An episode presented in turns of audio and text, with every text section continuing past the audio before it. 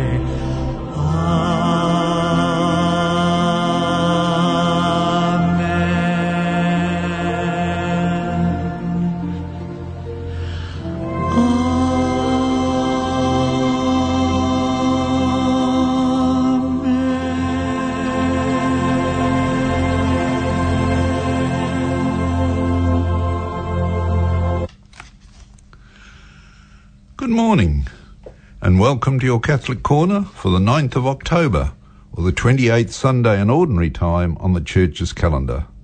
You're listening to FM 89.0 Independent Community Media, and your Catholic Corner is generously sponsored by the parish of St Matthew's Hillcrest. My introductory music was Michael Crawford singing Ave Maria or Hail Mary. And if you haven't got out of bed yet, it's a little bit grey out there after such a beautiful day yesterday. And yesterday was a day of weather, um, elections, and sport. We had a plethora of them all. And I guess the grey day suits those people that didn't do so well at sport or didn't do so well in the elections.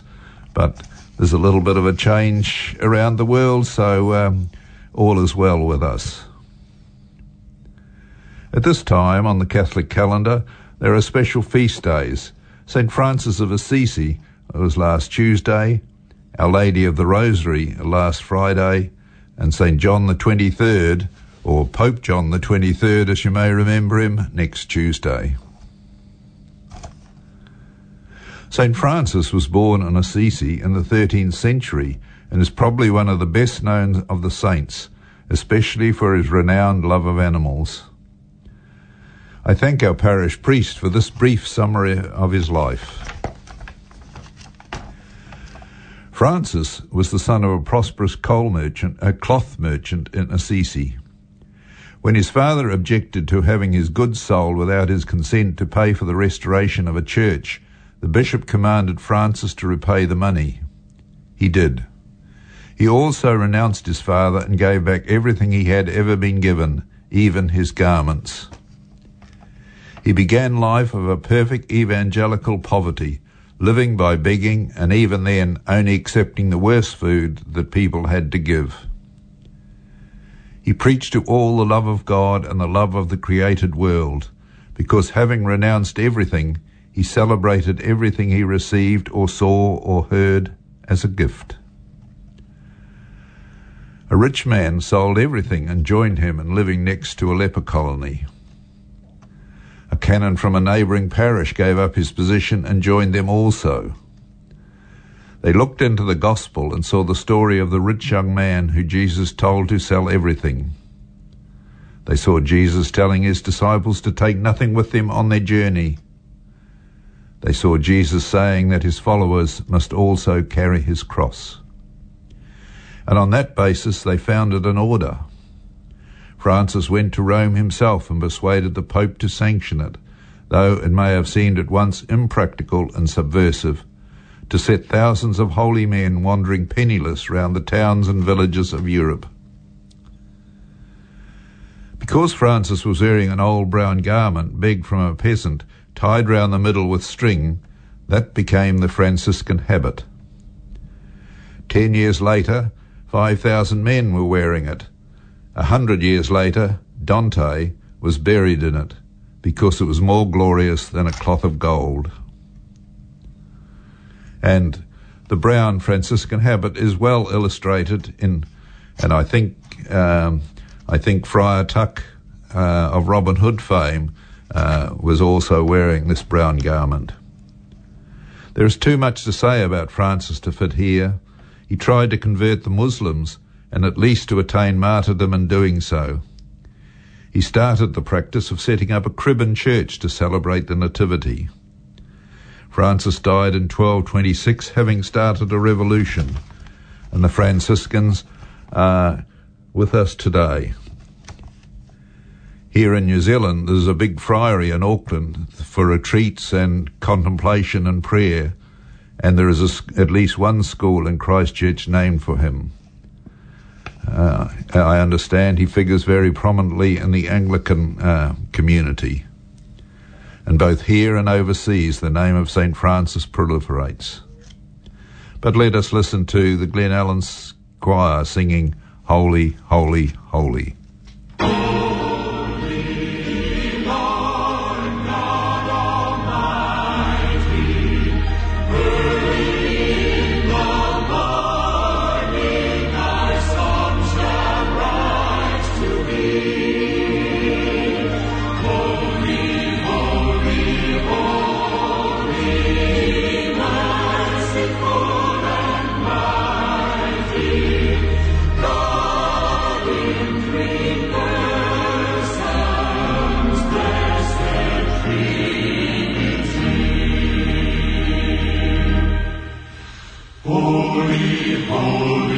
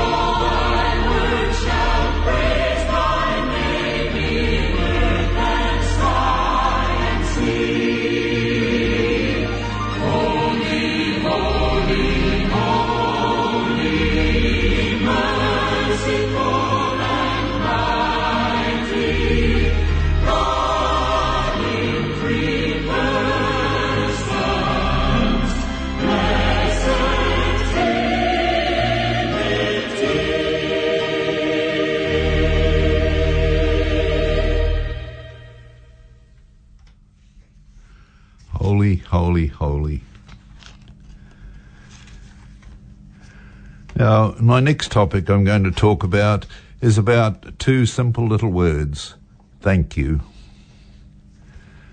It's something that for a lot of people is disappearing from the vocabulary and is so important that when something is done, we say thank you. Today's gospel from Luke uh, talks about this very subject, and I read it for you.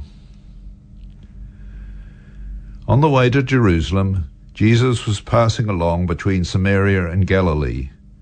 And as he entered a village, he was met by ten lepers, stood off at a distance and lifted up their voices, crying, Jesus, Master, have mercy on us. When he saw them, he said to them, Go and show yourselves to the priests. And as they went, they were cleansed.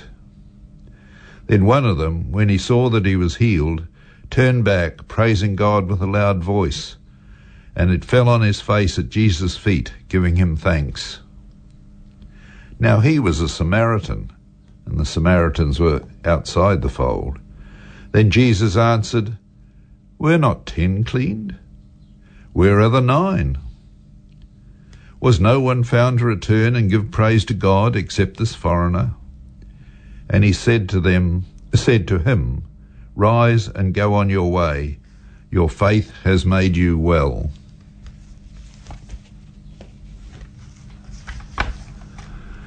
And there's a message for all of us, isn't it?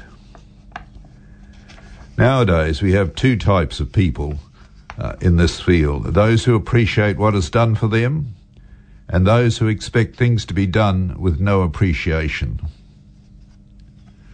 I've noticed on TV and I say this in a non-political sense, that if, if the government or a city council or a public utility gives funds to a cause or partially funds a cause or some worthwhile project, the reaction is begrudging.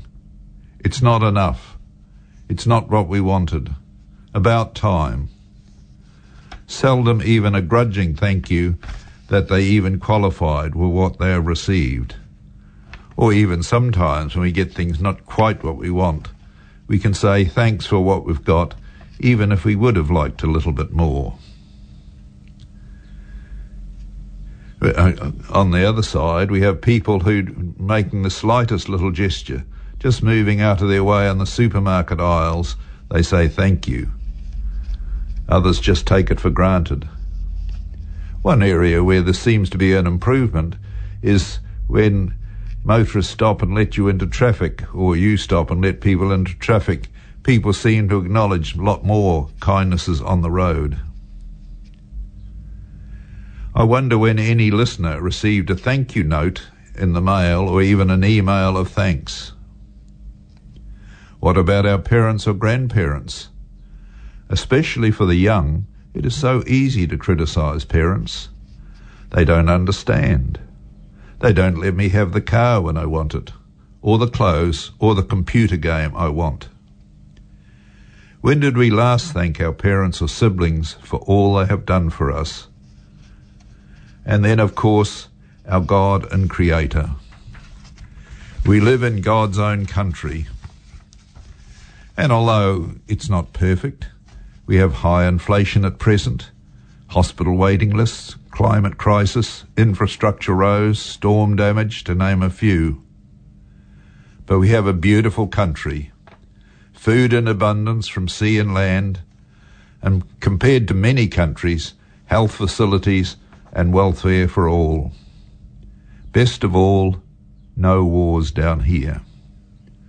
Should we not thank our God for our country, our health, our families, our life? At least every day. So now I play the next hymn as it should apply to all of us. Now thank we all our God.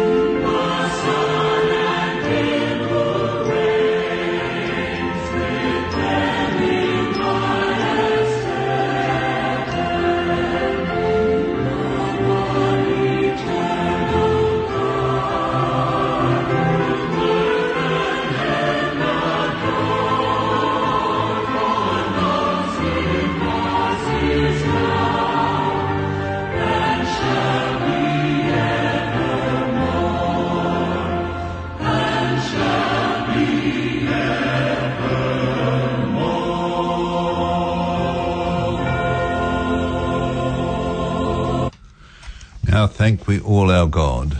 We should think about it. We have so many blessings. Our second feast at this time is Our Lady of the Rosary. St. Pius V established this feast in 1573. The purpose was to thank God for victory of Christians over the Turks at Lepanto, a victory attributed to praying the Rosary.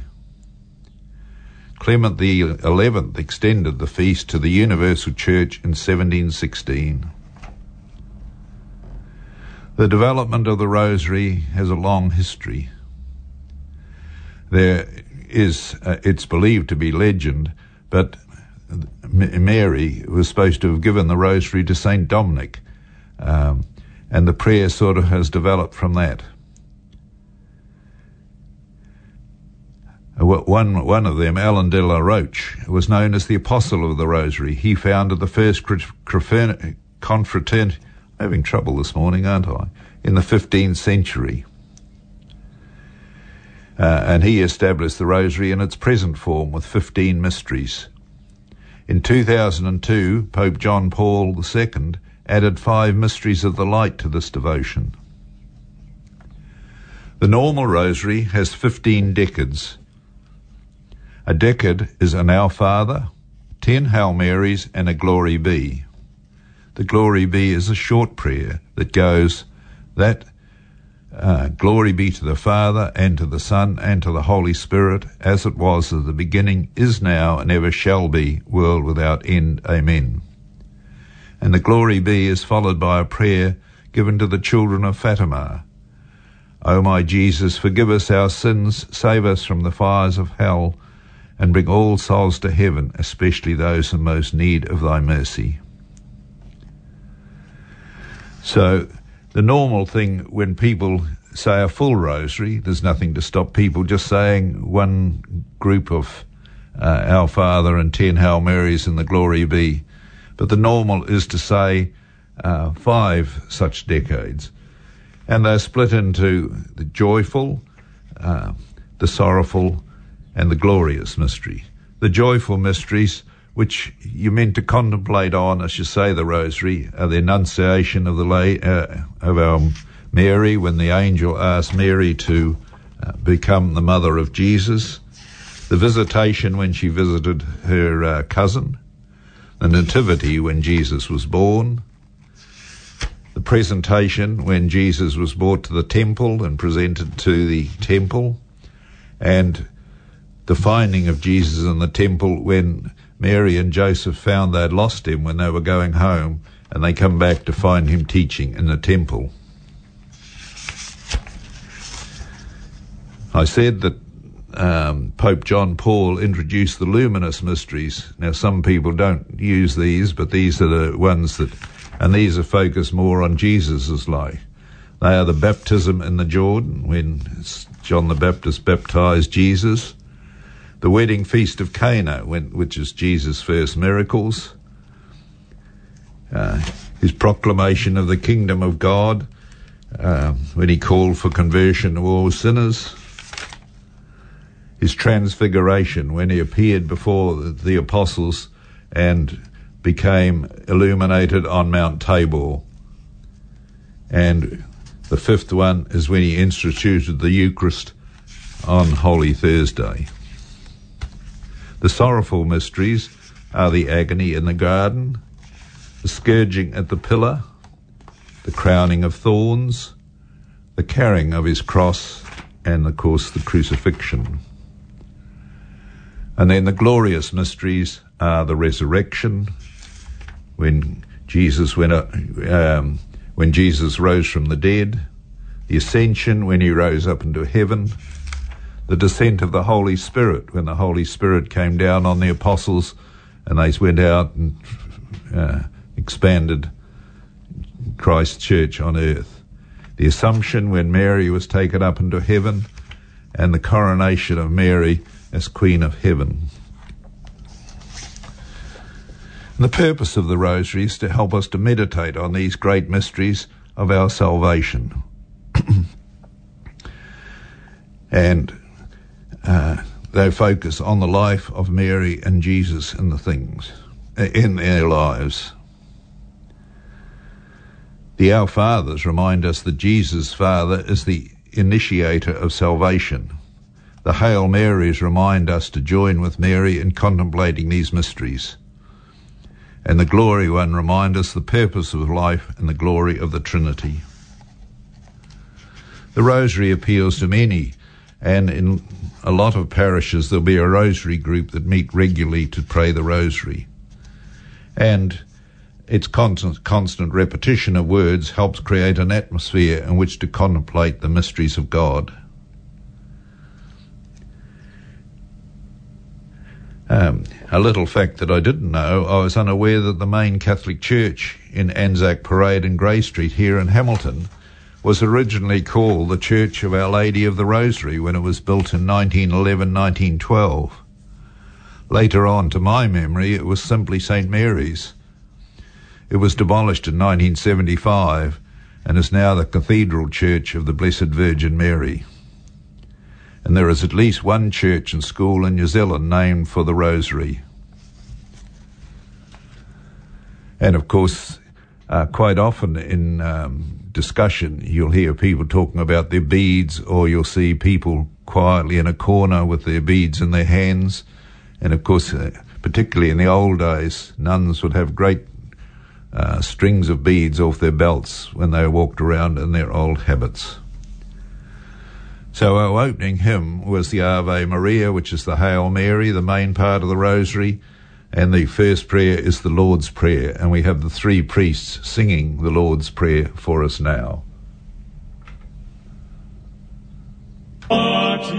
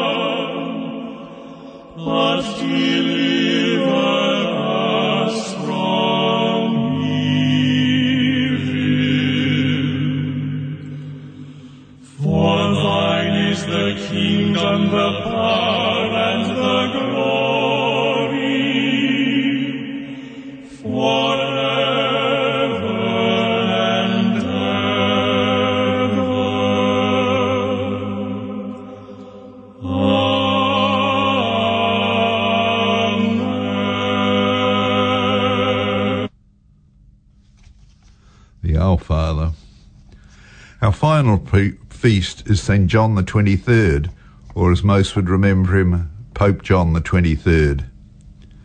He was born in a small village in Italy in 1881, the fourth of 14 children born to poor parents. He was, his ordinary name was Angelo Roncalli and his career began in the church in 1904 when he graduated from university with a doctorate in theology. He was ordained a priest and soon met Pope Pius X in Rome.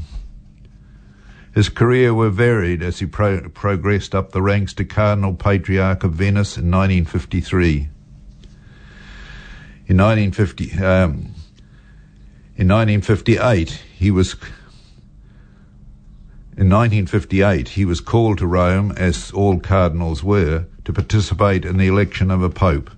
And at that time, he suddenly was made Pope John the 23rd. It was thought that, as he was an old pope, that his reign would be rather short, but he immediately began changing the culture of the Vatican. And uh, he especially visited the sick, the poor, and prisoners, and he was very instrumental in shaking up the Roman uh, culture. Perhaps his most influential decision was to call for an ecumenical council which would be known as Vatican II. And as a result of this council, many practices of the classic church would be altered with new emphasis on ecumenism and the new liturgy. In 1962, um, Pope John 23rd had done most of the work with which he is known.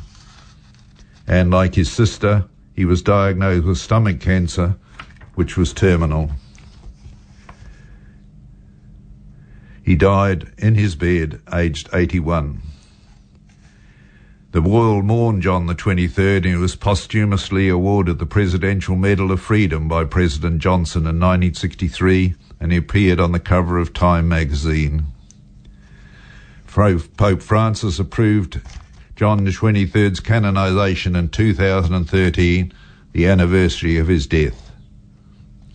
And in 2014, he was suitably canonized. But alas, time is up here this morning to say more. Thanks again to St. Matthew's for sponsoring our program. Do tune, do tune in next Sunday at 8.30 to FM 89.0 for your Catholic Corner. And have a good day out there. Thanks for listening to this Free FM podcast. If you want to hear more content like this, you can support Free FM via Patreon. Head to patreon.com slash freefm89 to find out more.